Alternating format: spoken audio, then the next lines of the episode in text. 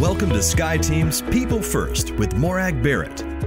Welcome to this week's episode of People First, where I'm excited to introduce you to my friend and colleague Charlene Wheeless. Charlene is the author of the groundbreaking book, You Are Enough, and more on why I think it's groundbreaking in just a moment. But a little snippet of Charlene's background. She is a successful business executive. She is a leadership coach and advisor, keynote speaker, and author. She has just done her second TEDx talk and brings more than three decades of experience in leadership, corporate affairs, communications, and operations. Uh, she works with leaders, executives, and teams to inspire and motivate others for breakthrough performance and to transform and strengthen their workplace culture. Charlene, welcome to People First. Ah, thank you, Morag. It's a pleasure to be with you this morning. Uh, well, I'm going to get to my opening question in a moment, but I mm-hmm. want to clarify. I described your book, You Are Enough, as groundbreaking, and it was for me because you know it's going to be a doozy of a read, or in my case, a listen, because I'm listening to the audiobook version. When in chapter one, I'm walking through my neighborhood and I literally go? And you think, okay, this is going to be a good one. And we'll come back to what made me go, what? in such a passionate outburst. And it's not the only time that you and listening to you mm. narrate the book has made me exclaim both with shock, awe, and horror at some cases. but let's start this conversation, Charlene, mm. in my usual place, your origin story. So sure. you're a wee girl, you're at mm-hmm. elementary mm-hmm. school, and the teacher's Charlene, what do you want to be when you grow up? What was your dream or your aspiration uh, when you ah. were a little girl? Well, I wanted to be a bus driver, a city bus driver. and, right. I'm getting goosebumps. I'll tell you why in a minute. Keep going. Yeah. All right. Bus driver. So why did you want to be a bus driver? Well, you know, people say often that representation matters, right? I grew up in a part, um, a suburb of uh, of Oakland, California, which is uh, really known for um, for drugs and crime and guns. And so, you know, the only people I saw who had jobs that looked exciting to me were bus drivers. And so I thought, well, that's all that's really available to me is being a bus driver. So I thought, well, that's what I want to be. Uh, later, I would say um, I, I changed my viewpoint and I wanted to be a teacher, an elementary school teacher, because I had um, a third grade teacher named Miss Daisy, um, who I just thought hung the moon. So then I thought, well, I'm going to be a teacher. Okay. And what topic did Miss Daisy teach then? Well, she was my third grade teacher, so she just taught everything, everything. but she's the one who introduced me to reading and that was uh, reading changed my life. Okay, well, reading and words, because I know you're an mm-hmm. ex, um, executive in communication. So, what was yes. the pivot point then? You say there that reading changed your life. Mm-hmm. Tell me because, more about that pivot. Point. Yeah, reading um, opened the world to me. You know, um, we were, um, you know, we were not, um, we we were not even middle class when I was um, when I was growing up, and so my world was very limited.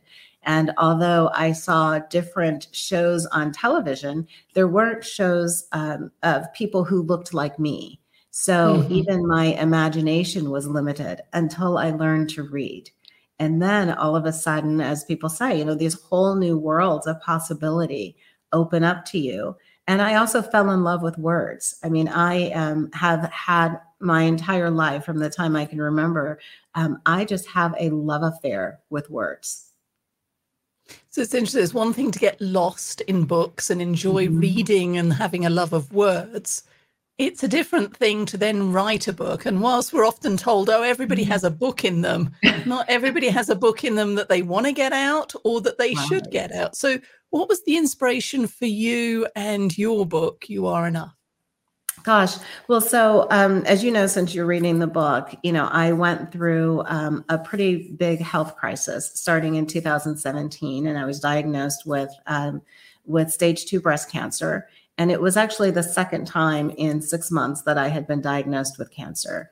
And so this time I had to pay attention. The first time I kind of ignored it, and to the extent that you can, and um, and it, my seven month treatment plan turned into a near five year battle for my life.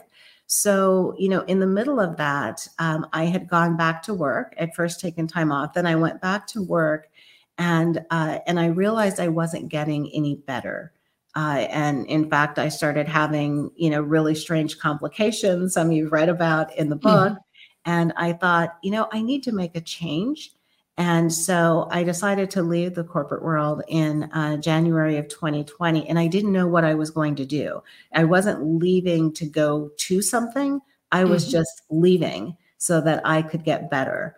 Uh, because I, uh, stress is a killer. I mean, let's just put it that way. It, it, can really be a killer. And so I didn't know what I was going to do.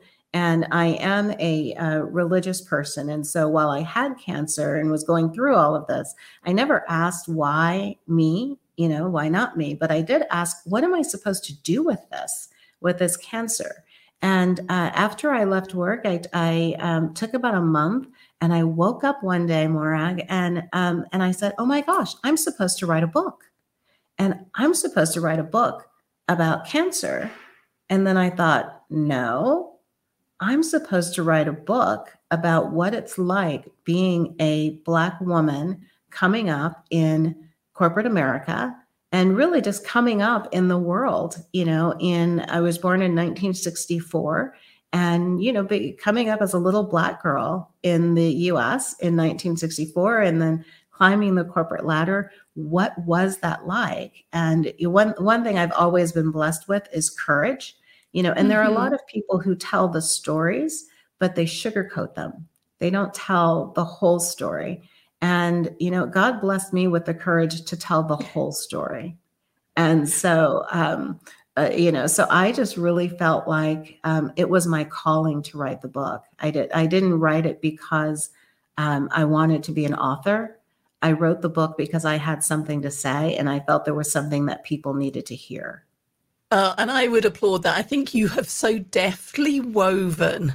I mean, there are so many strands and threads I want to pull on mm-hmm. in terms of the work and the career and the bias and the discrimination that you've mm-hmm. experienced, mm-hmm. along with your personal revelations and your health journey, mm-hmm. so masterfully that, as I say, it's going to be a book that I know I'm going to go back and listen to several times because there is so much richness in there.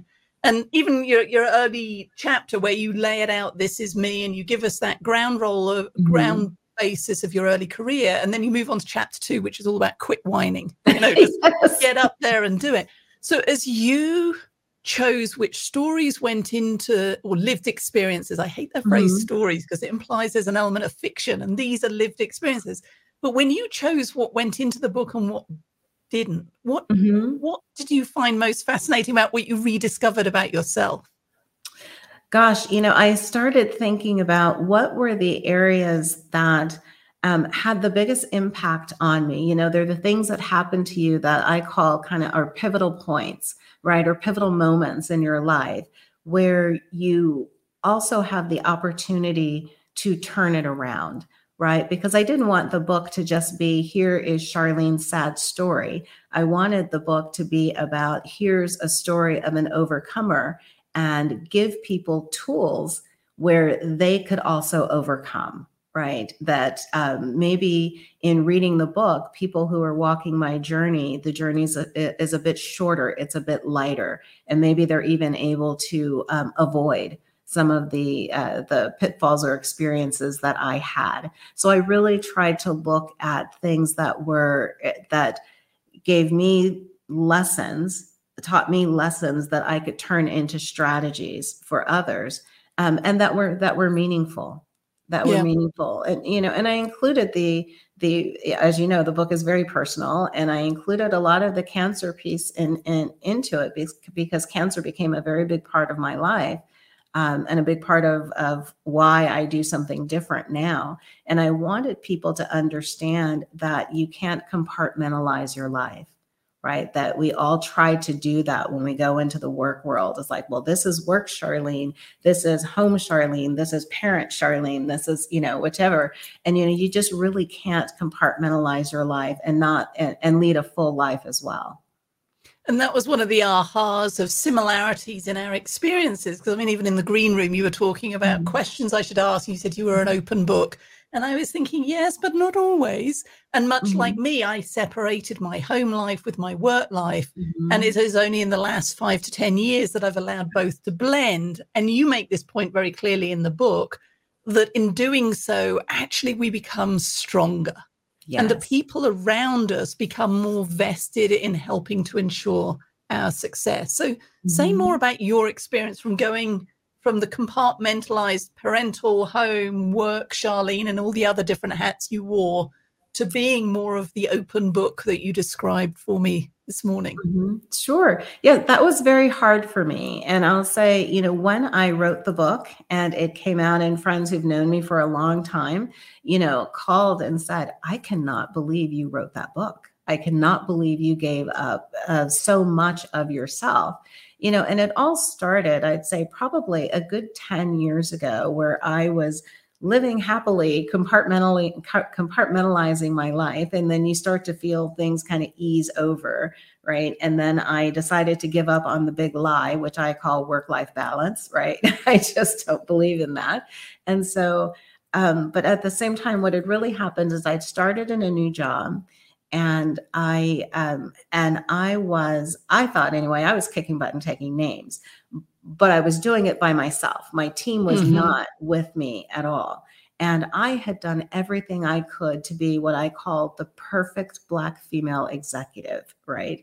And what I learned is that level of perfection to other people um, was suspect they didn't believe it. It was like, oh, well, Charlene's not real. You know, she's not human. And so um, my husband and I used to have these really big summer parties. And my boss at the time had said, well, why don't you invite your team to the party? And I thought, well, why would I do that? right? Mm-hmm. Why would I mix those two people? You know, and and I worked for one of those companies that say, oh, well, we're like a family. And my viewpoint was, I have a family. I didn't come to work to get a family. I have one at home. But I, you know, I listened to him and I invited the whole team um, to um, to our house for a party. And um, and prior to that, no one even knew my address. Right. I mean, I kept mm-hmm. things really separate. And uh, and I thought, you know, they probably all came because if the boss asks you to a party, you come, right? What's going to happen if you don't? but when they came to the party and they all they had a great time we probably had 100 people there you know they got to see me as a person not just their boss right? Um, they saw me interact with my friends and interact with my children and my and my husband and i became very real to them. And from that moment on it significantly changed our relationship at work we began to work together better. We began to understand each other's sensitivities and each other's strengths. And the walls just came crumbling down. And I remember thinking, oh my gosh. And I, I had gone to um, a church the week before, and my pastor had, I'd heard it before, but my pastor had said, people don't care how much you know until they know how much you care. Mm-hmm. Right. And that brought that to life for me um, when we had that party. And that changed everything for me. From that moment on, um, I stopped putting up the walls and I stopped trying to compartmentalize. And in doing so, I realized how much energy I had put into building up these fences. You know, and it and it happened, I guess, just in time because it was a few years after that that I was diagnosed with cancer. You know, I um, I did not work um, during the first part of my treatment because my doctor said to me, um, Charlene, you understand straight talk. So here it is. If you work during your treatment, you will die. You will not make it. And I said, Oh, okay, that's a pretty clear message. Mm-hmm. And um, and while I was out, my team put together a team for um, a walk for breast cancer. They raised thousands of dollars in my name you know, and they were there. I mean, they protected me. Um, you know, whenever anybody at work said, "Oh, we, how's Charlene doing?" You know, can I give her a call? They're like, "No, here's the update." I mean, it was just, it was amazing the difference it makes when you give of yourself. What I love about that is the counterpoint of the straight shooting, uh, direct talking doctor, so mm-hmm. unequivocal you cannot work. If you do, you'll die. And mm-hmm. then the soft leadership of your team who are defending you as you're going through the recovery process, mm-hmm. which to me, and as you know, this is close to my heart, the power right. of relationships make mm-hmm. or break careers every day. So in the book, you talk about how everyone needs a champion. You gave us two great examples your team there and your doctor. Mm-hmm. And you differentiate between mentors and advocates and so on. Mm-hmm. Tell me a mm-hmm. little bit more about your thought process around everyone needs a champion. Sure, sure. So a lot of companies focus on mentors. And, and don't get me wrong, I think mentors are great. Um, my experience with mentors is when you have a mentor within your company their job is to actually help you assimilate to the company. In other words, their job is, you know, they show you where the landmines are, but their job really is to make sure you fit into the company. And and I just I believe in mentors, but I think that's the wrong approach because if we're trying to make you fit into the company, then we're immediately telling you don't mm-hmm. don't be your authentic self, right? we, we want to turn you into another one of us, which just is not my personality at all. But a champion, on the other hand, a champion is someone who sees you for who you are. And they're usually people who are above you. They don't have to be in your organization, um, but they usually are. And they're people who are above you who are your advocates in those meetings when you're not in the room right? When you are a junior employee and you're trying to climb up the ladder, you don't have much opportunity to advocate for yourself, right? So you need a champion who says, Hey, have we thought about Morag for this job? Or have we thought mm-hmm. about Charlene for this job? Why aren't we talking about her? Did you know she did X, right? Or, you know, you have to have that person who has the credibility, the authority, and the influence to um, to advocate on your behalf yeah, and, and the other thing that I would say about a champion and, and, and also an ally is they know the difference between speaking for you and opening the way for your voice to be heard, right? So often mm. I hmm. see a mentor will speak for you, and sometimes well intentioned allies will speak for you good allies and good champions will say, I'm not going to speak for you, but I'm going to open the path so that your voice can be heard, so that you can use your voice. So I, I encourage people yes, uh, mentors are important because you want to know where the landmines are in your organization. But if you want to get ahead and you are really trying to build a career, you need champions. So for people listening who are thinking, mm-hmm. okay, I need an advocate or a champion or an ally, mm-hmm. however they want to describe it. What advice do you have for how do you get one? Where do you find them? And how do you get one? Well, it, it it develops a bit organically, but not 100% organically, right? And to your point of what you mentioned earlier about relationships, it is about building relationships. And I would say I, I wasn't calculated in finding champions, but I did find people who were um, at higher levels than I was. You know what? And did I have something in common with them? Right? Did I? Um, was there a reason for us to have a conversation? And sometimes I would just stop by somebody's office who was senior who knew something that I didn't, and I'd say, "Hey, can I just just get your thoughts on something?" And then I'd look around their office and I'd look for points of commonality because we all have more in common than we have mm-hmm. difference right? And so I would look for points of commonality. And with some people, we stuck, we struck up a nice chemistry. With others, I didn't. But with the people where I did um, have chemistry with, I worked on developing the relationship, and so then it it developed quite organically, you know. And I tell people, you know, I spoke not too long ago at the um, Air Force Academy, and I was sitting with two cadets, and someone came uh, by, someone uh, very senior came by who who ran the um, School for Character and Leadership, and he was saying to the young cadets, you know, hey, if you ever need something, you know, or you want to know how something works, please come by and see me, blah blah blah, you know, and then um, and then he left, and I said to them, he just offered to be your champion. Don't yeah. let that go. Take him up on that and I'm always surprised how many times that, you know, we say to people, if I can help you, if I can answer a question, just let me know. And we never hear from them, right? When people say that to you, take them up on it. Yeah, and that's it. It's a simple it's a simple tactic that can have a mm-hmm. profound mm-hmm. impact. And you were talking earlier about leadership career, it's choice. Yes. So say more about that. Yeah, so I happen to believe that um, one, you know, I have mantras in my life that uh, that I lead my life through, and one is um, it's choice, not chance, that changes your life. And often when we um, go into the workforce, especially as women, we're told, you know, put your head down, work really hard, and someone's going to notice you and pluck you out of obscurity, and you're going to have a great career. That is mm-hmm. the worst career advice mm-hmm. I've ever mm-hmm. heard in absolutely in my life. But when we follow that, we often then also follow into the trap of, well, this is wrong. When is someone going to fix this? When is someone going to notice X? When is somebody going to do something about Y? And my viewpoint of it is quit whining and do something about it. If you don't like your circumstances, change them, right? No one has you chained to your desk. And if you are, get a new job, right? Yeah. But the main thing is, um, I always say to people, you know, stop waiting for the Calvary. The Calvary is already here and it's you, right? So quit whining. If you don't like your circumstances, change them, right? I and like that. That's a theme that comes out strongly throughout that book mm-hmm. the whole that nobody's coming to save you if it isn't the right fit, then change. If you want that mm. promotion, then ask for what you want. If you want Absolutely. the pay rise, ask for it. Because what's the worst that happens? They say no. Now you have a different choice to stay right. or go elsewhere. The best outcome is that they say yes. Right. And therefore take the informed risk.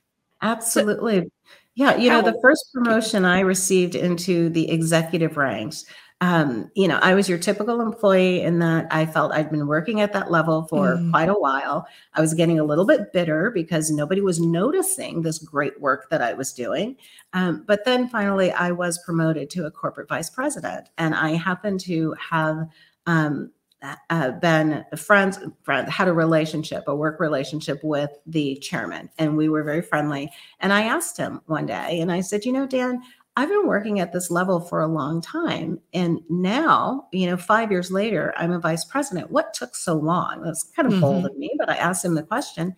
And he said to me, Charlene, you never told anybody you wanted to be a vice president. You, he said, Do you have, um, you're married because they knew my husband, you have young children at home.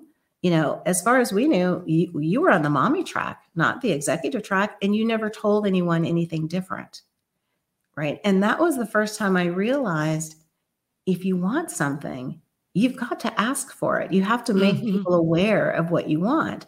And the other thing he said, and I'm not picking on men here, is he said, you know, a man will come into an interview and they'll say, well, what are, where do you see yourself in five years? And the man will say, well, I see myself as a vice president in this company. That's what I'm working mm-hmm. towards. Whereas a woman will say, well, you know, I just want to bring value. Right. I'm kind of like, screw that. Whatever it is that you're after, state it. You know, how can you get what you want if you don't tell anybody? Which it shows how everything is interconnected because it's the asking for what you want. It's recognizing that there's no white work life balance. You talk about this too. There's mm-hmm. life, and we choose now personally and collectively the, the balance of time we're spending with each hat on but also that need for champions again because if you have a career aspiration if you mm-hmm. want to be on a project the more that others know at work that mm-hmm. dream and hope, the more the likely they are to give you the feedback you need to hear, not just exactly. what you want to hear. And as you described earlier, when those conversations are happening in a room, because let's face it, they're happening mm-hmm. all the mm-hmm. time elsewhere, they're raising your name as a possible candidate. They are right. speaking and opening opportunities for you because they know that that's what you aspire to. Exactly, exactly. And you know, and there's been lots of research, and it's well documented that women, um, especially, and um, and uh, minority women or women of color, don't necessarily get the feedback that will help them grow. Um, and there are all kinds of reasons for that. But when you have champions, when you have people who advocate for you, they will give you that feedback, right? Mm-hmm. Because you you have now shown that you are open to that. Uh, and they will give you that feedback and they'll say, you know, Charlene, you know, next time you say that in a meeting or you're trying to get a point across, make sure you have the, make sure you say the facts behind it. So people know that you've done the research, right? That you've done what you need to do. That may not be something that I knew before. You know, I had a, um, I, I uh, did quite a bit of crisis communications work. And one of the reasons why I'm good at that is because I stay very calm. It takes a lot to get me, you know, outwardly mm-hmm. worked up. And I was going into a meeting with the board, and one of my champions said, Charlene, listen, you are so calm about things that are really serious that people don't think that you take it seriously. Mm-hmm. So you need to explain to the board that the, you know the the more the proverbial you know crap hits the fan the more the more calm you become and that's why you're good at what you do. And i had had a meeting with a presentation with the board before and the feedback out of that was you know this is really serious and charlene doesn't care about it. My champion who was in the room at the time gave me the feedback before the next meeting with the board.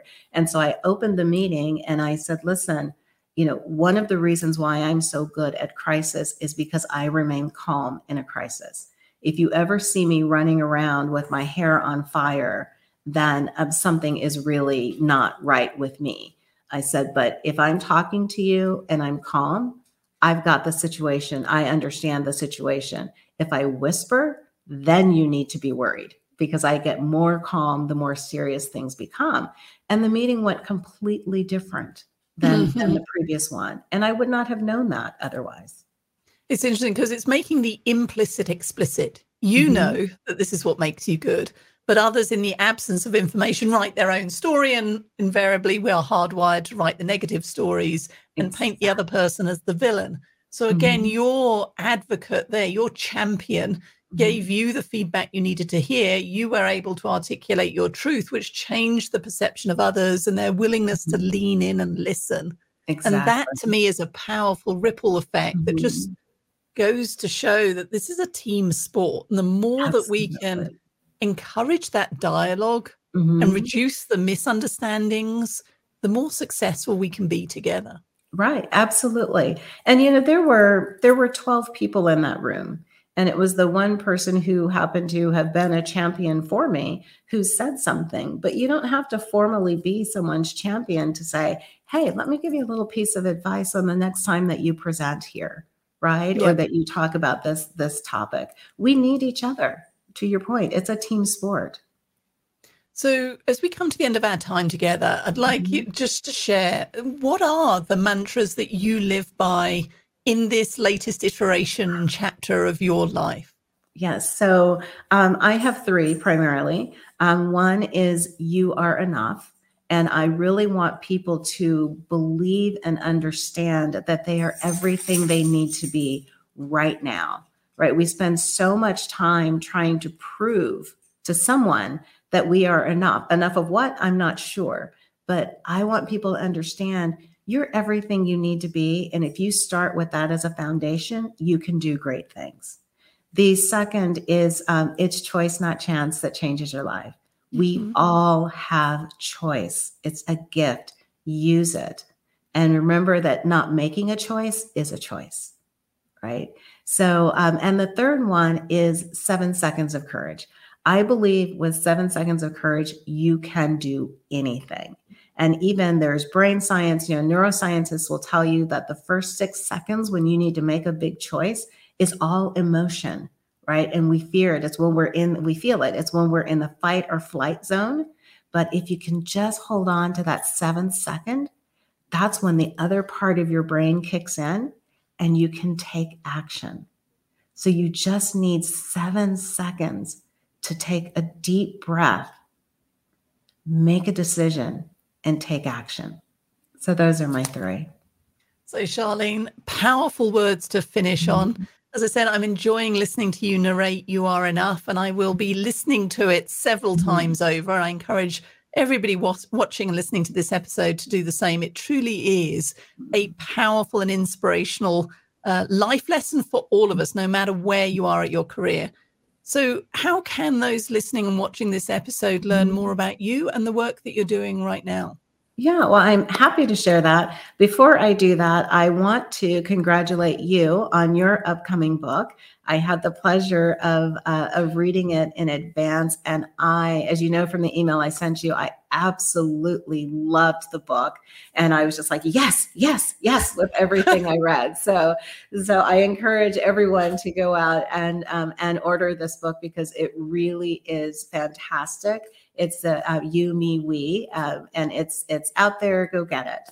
Um, where you can get in touch with me, I'm all over LinkedIn under uh, Charlene Wheeless. Of course, my website uh, is charlenewheeless.biz, B-I-Z. Uh, and um, I'm pretty much all over social media uh, everywhere uh, for the most part. And so I encourage you to um, to contact me, look me up. I always like to help people where uh, where I can. You uh, also my website you can find out you know what kind of coaching I'm doing and also uh, where I may be uh, keynoting uh, next in the places okay. where I where I can promote that. So thank you, Morag, for having me. Well, Charlene, it's been a pleasure. I wish you ongoing success and look forward to an opportunity for us to continue to collaborate and to learn from each other Thank you for joining me on People First. Great. Thank you. Thank you so much for joining Morag today. If you enjoyed the show, please like and subscribe so you don't miss a thing. If you learned something worth sharing, share it. Cultivate your relationships today when you don't need anything before you need something. Be sure to follow SkyeTeam and Morag on LinkedIn, Facebook, Twitter, and Instagram. And if you have any ideas about topics we should tackle, interviews we should do, or if you yourself would like to be on the show, drop us a line at info at skyeteam.com. That's S K Y E team.com. Thanks again for joining us today, and remember business is personal and relationships matter. We are your allies.